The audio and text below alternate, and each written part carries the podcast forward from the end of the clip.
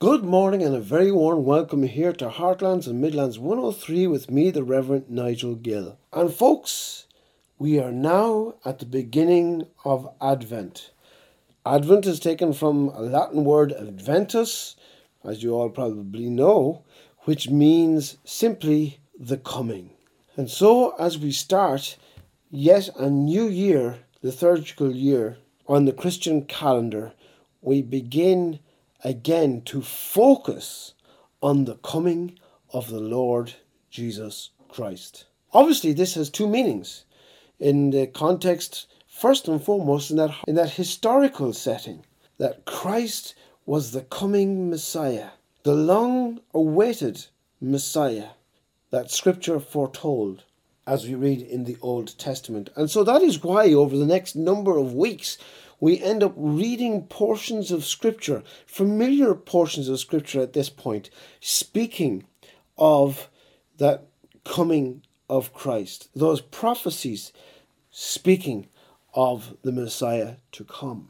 But then there is a second meaning, and the second meaning is that Christ is going to come again, the second coming of Christ.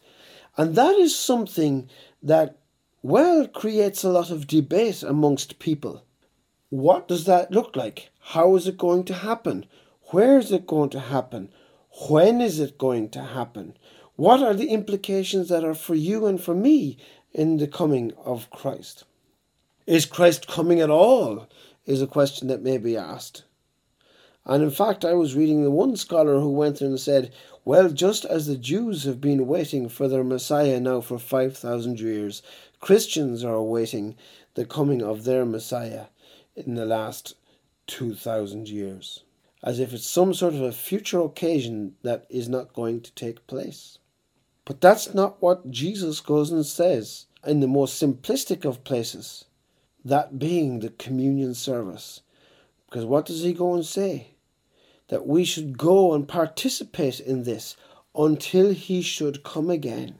And so we know as we go and take the bread and as we take the wine, as we remember that we are the body of Christ, as we remember the blood of Christ shed for us, that this is a declaration of what Christ has done for us, and we are to continue on this practice until he should come again. So just because it's 2,000 years later does not mean that Christ is slow in coming, as Peter went and said. So, now let us begin our time today by having our first Advent hymn. When it comes to Advent, that hymn by Charles Wesley, Come Thou Long Expected Jesus, is possibly the most well known Advent hymn there is. Come, thou long expected Jesus, born to set thy people free. From our fears and sins release us. Let us find our rest in thee. Israel's strength and consolation, hope of all the earth thou art, dear desire of every nation, joy of every longing heart. Born thy people to deliver, born a child and yet a king, born to reign in us forever. Now thy gracious kingdom bring. By thine own eternal Spirit, rule in all our hearts alone by thine all sufficient merit, raise us to thy glorious throne. And here we have a hymn that is helping us to fix our minds on Christ. And yet there is that prayer written obviously by Charles Wesley many years later. So it's obviously in a context that even though we're celebrating Advent, as I've said, that he is considering also that second coming of Christ, that second Advent. Are you someone who is expecting the Lord Jesus Christ to return? Do you actually consider that at all? Does it impact your thinking? Do you even consider that maybe, maybe Christ could return? Myself and Pastor Gavin of Cornerstone had been out for a walk some time back, and we were chatting on this very topic. And I love the way that Pastor Gavin put it. He went and said, We may not live to see the return of Christ in all his glory as he comes on the clouds, But the reality is that Christ will return for us within less than 50 years. In that, I think he's being gracious, and we will be doing well to live 50 years, and maybe a little bit more if we are blessed. But we will be a ripe old age at that stage. Yet, one of the topics that has really been consuming Christian thought at this present moment is the second coming of Christ, especially with COVID and the restrictions and all the implications that that has brought, and how we can see one world systems coming into play, how we can see that money has become digitalized, computerized, no longer do we need to have cash in our pockets, all these various things. And so it is a hot topic the return of Christ. Is it something you give consideration to? Does these things that are happening in our society go and cause you to think about the second coming of Christ? I remember growing up that one of the interesting things that was always said was, How could it be that Jesus Christ could return and every eye will see him, no matter where we are on the globe? And yet with the advent, to use that phrase, and the invent of various sorts of things, such as satellites and computers and rolling TV news networks, would it be impossible not to see Jesus all at the same time? I think we live in a day and age when, with the technology that we have, if Christ were to return on the clouds over Jerusalem, every eye would see him. Think about it. Then here's the question we need to ask ourselves as we listen to our next hymn. Would your response be, Hark the glad sound, the Saviour comes, the Saviour promised long, let every heart prepare a throne, and every voice a song. To you, O Lord, I lift up my soul. In you I trust, O my God. Do not let me put to shame, nor let my enemies triumph over me. No one whose hope is in you will ever be put to shame, but they will be put to shame who are treacherous without excuse. Show me your ways, O Lord. Teach me your paths. Guide me in your truth and teach me, for you are my God, my Saviour, and my hope is in you all day long. Remember, O Lord, your great mercy and love for they are from of old. Remember not the sins of my youth and my rebellious ways. According to your love, remember me, for you are good, O Lord. Good and upright is the Lord. Therefore he instructs sinners in his ways. He guides the humble in what is right and teaches them his way. All the ways of the Lord are loving and faithful for those who keep his demands of his covenant. For the sake of your name, O Lord, forgive my iniquity, though it is great. Who then is the man that fears the Lord? He will instruct him in the way chosen for him. He will spend his days in prosperity, and his descendants will inherit the land. The Lord confides in those who fear him. He makes his covenant known to them. My eyes are ever on the Lord, for only he will release my feet from the snare. Turn to me and be gracious to me, for I am lonely and afflicted. The troubles of my heart have multiplied. Free me from my anguish. Look upon my affliction and my distress, and take away all my sins. See how my enemies have increased, and how fiercely they have hated me. Guard my life and rescue me. Let me not be put to shame, for I take refuge in you. May integrity and uprightness protect me, because my hope is in you. Redeem Israel, O God, from all their troubles. Welcome back to Heartlands here in Midlands 103, where we are focused on Advent as we begin Advent this Sunday and consider the coming of the Lord Jesus Christ. When we look at this psalm and in the reading of this psalm, we have the psalmist and he is crying out to God, crying that God will come to him, that God will rescue him, that his hope is in God. And then he finishes with that saying that God is the hope of Israel. Is God your hope? Is God my hope?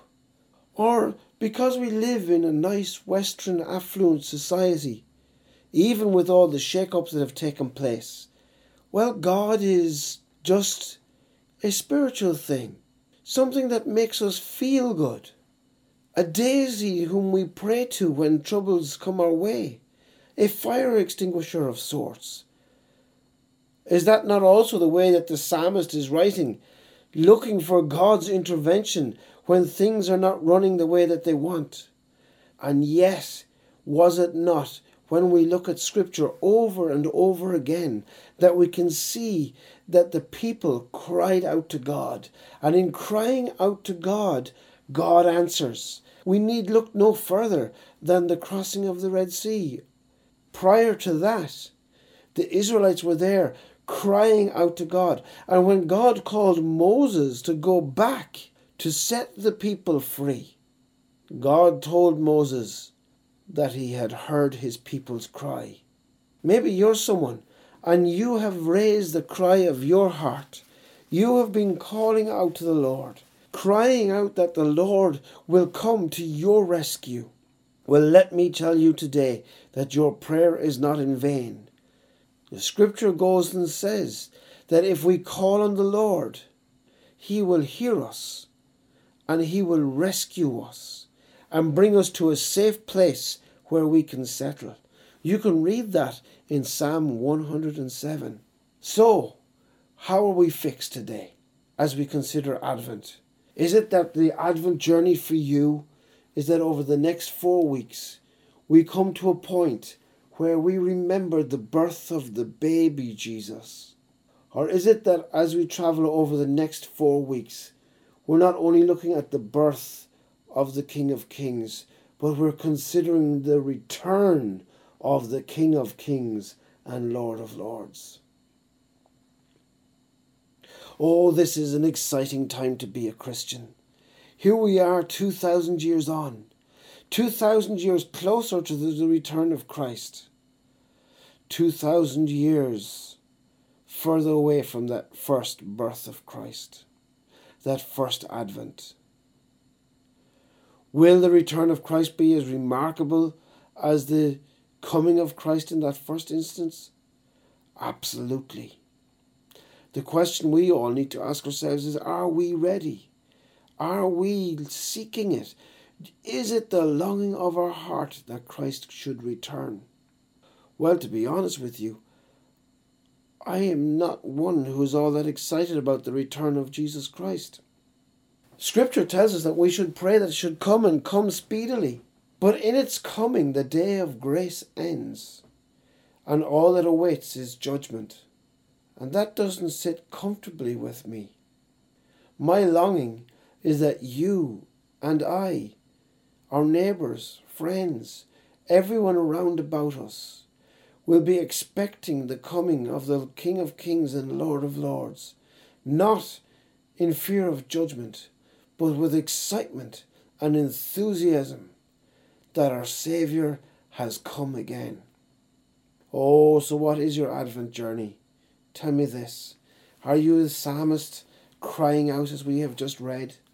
Or are you someone who's oblivious to what it is that God is going to do?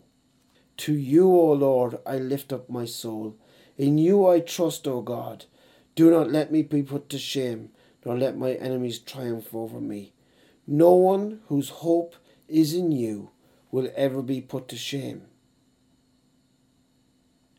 But they will be put to shame who are treacherous without excuse. Now, is this your prayer? Show me your ways, O Lord. Teach me your paths. Guide me in your truth and teach me. And here's why for you are God, my Saviour, and my hope is in you all day long. Is that what you can say today? I'm not trying to push this on you. I'm not trying to make it that it is what you can say. I'm asking is I'm asking the question, is that what you can say? Welcome back to Heartlands here on Midlands 103 with me, the Reverend Nigel Gill. And as I've been discussing the topic of Advent, both in its past context and in its future context, for us as we approach Christmas, we think of the Advent story. We think of the prophecies that came through the prophets. We think of the angel coming to Mary. We think of the shepherds. We think of all the different scenery that takes place. And we think of the very familiar story that we all have come to enjoy and love. But there is a second story, a second narrative that is being played out in our day and generation, and that is the second coming of Christ something that we don't discuss very much, something that isn't being said very much, something, in fact, that we almost consider a joke. We think of it as being someone who is a prophet with a sandwich board on it going, The end is nigh. And yes, that is true. We are now closer today than we were 2,000 years ago to the return of Christ. Now, if you were to meet John Chinnery, local diocesan reader and were to speak with him about the end times, as we call it, he would go and tell you that he believes that every biblical prophecy is fulfilled and that we are just awaiting the Lord's return. In fact, one biblical prophecy that highlights that idea is this the Old Testament prophesies that there would be life marine life again in the Dead Sea. As you all know, the Dead Sea is called the Dead Sea because of its salt content and that no living creature can actually live in it. And yet, the story is told of two Christian gentlemen who decided to go to Israel to buy a fishing license to go and be able to fish the Dead Sea. Well, of course, this was met with hilarity and the Israeli people were going and thought that these two people were crazy. And yet, these guys turned around and said, Really? Haven't you read your Old Testament Hebrew scriptures? That life is going to be yet again be bred back into the Dead Sea, that there will be fish, etc., in it. Now you may ask yourself the question what's that got to do with the second coming of Christ? Well, it's one of those prophecies.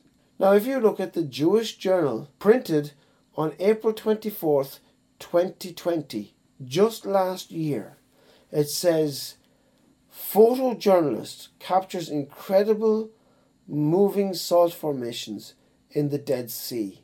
In 2016, photojournalist Noam Bedein pushed off the crystallized shores of the Dead Sea in a kayak hoping to document some of the dramatic scenery.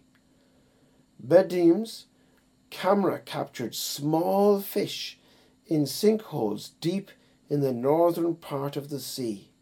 I didn't realize at the time the significance of this, Bedein said. Everyone went wild. The secular, scientific world was fascinated by this phenomenon, and the religious world was also very excited. For the religious community, fish in the Dead Sea was a sign of the end times, a fulfillment of a biblical prophecy in which the salty waters will become fresh. Bedein explained that indeed fresh water from Jerusalem filled the sinkholes with microorganisms just one of the reasons the Dead Sea is, is a misnomer. Folks, it has been documented that there's fish back in the Dead Sea. The guys going looking for a fishing license were not so much idiots as everyone made them out to be. Biblical prophecy come true. That is in their journal. Now, why would a Jewish journal go and say that Christians are the ones who see this as being, the religious world, seeing this as being a sign of the end times? Because the reality is that it is just that. When Jesus Christ was born, it was the end of the old era. It was the drawing to a close of the old covenant. It was Moses' law. This goes and says in John 1 that Moses was the one who brought the law. Christ came with grace and truth. And so ended the times of that law, and we moved into days of grace. With the second coming of Christ, as I've said, those days of grace will end. What does the days of grace mean? It means simply this that God is giving you opportunity to believe in His Son Jesus Christ. And that's why He sent His Son into the world, so that you may believe in Him. Ah, come on, I hear you say. That's all old wives' tales. That's nothing got to do with us at all. We all know that that's just stories that are for those who are superstitious, those who believed in goblins and ghouls and fairy tales. That's not for us today. Really? Can you dismiss the idea of God that easily? One of the evidences to me, and I say evidences, not proof, evidences to me that God exists. Not that it can, existence is the right word. But anyway, that God exists is when you look the whole world over. Human beings are spiritual beings and need something to worship. I don't believe that that's blindness. I don't believe that that is due to a condition that we have. I believe it is because as human beings, we are seeking to have a relationship with God, our God and Father, the one that is displayed and spoken of and foretold in Christ. Just a thought that I leave with you. Welcome back to Heartlands here in Midlands 103 with me, the Reverend Nigel Gill. As we consider Advent, Adventus, the coming, in this case, the coming of Christ. In our case, the second coming. And so the lectionary scriptures that we have actually focuses in on that second coming. Not so much on the birth of that little baby boy that we love and take so much for granted every year as we celebrate Advent running up to the Christmas period. Not so much the looking back in hindsight with 2020 vision to the stable, but rather looking forward to the second coming of Christ, something that carries with it a great sense of the unknown, danger, possibly even fear of what the future may hold.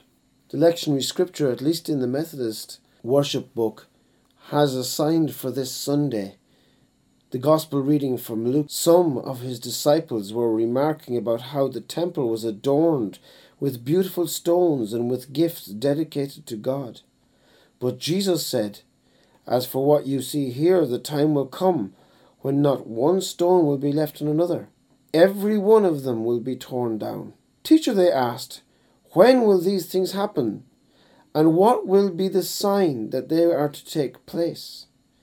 And he replied, Watch out that you are not deceived.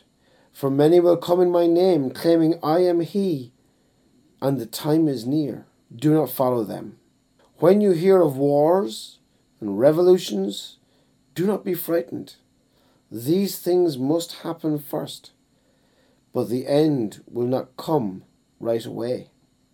Then he said to them, Nation will rise against nation, and kingdom against kingdom.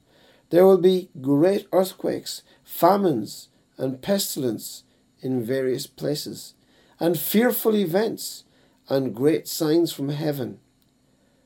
But before all this, they will lay hold of you and persecute you. They will deliver you to synagogues and prisons, and you will be brought before kings and governors and all on account of my name. This will result in you being witnesses to them. But make up your mind not to worry beforehand how you will defend yourselves. For I will give you words and wisdom that none of your adversaries will be able to resist or contradict. You will be betrayed even by parents, brothers, relatives, and friends, and they will put some of you to death. All men will hate you because of me, but not a hair of your head will perish. But standing firm, you will gain life. When you see Jerusalem being surrounded by armies, you will know that its desolation is near. Then let those who are in Judea flee to the mountains. Let those in the city get out, and let those in the country not enter the city. For this is the time of punishment in fulfillment of all that has been written. How dreadful it will be in those days for pregnant women and nursing mothers. They will be in great distress in the land and wrath against this people.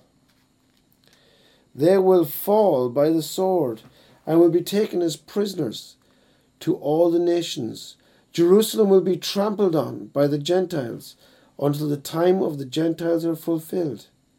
There will be signs in the sun, moon, and stars on the earth. Nations will be in anguish and perplexity at the roaring and tossing of the sea. Men will faint from terror, apprehensive of what is coming on the world, for the heavenly bodies will be shaken. At that time they will see the Son of Man coming in a cloud with power and great glory. When these things begin to take place, stand up, lift up your heads, because your redemption is drawing near. He told them this parable Look at the fig tree and all the trees.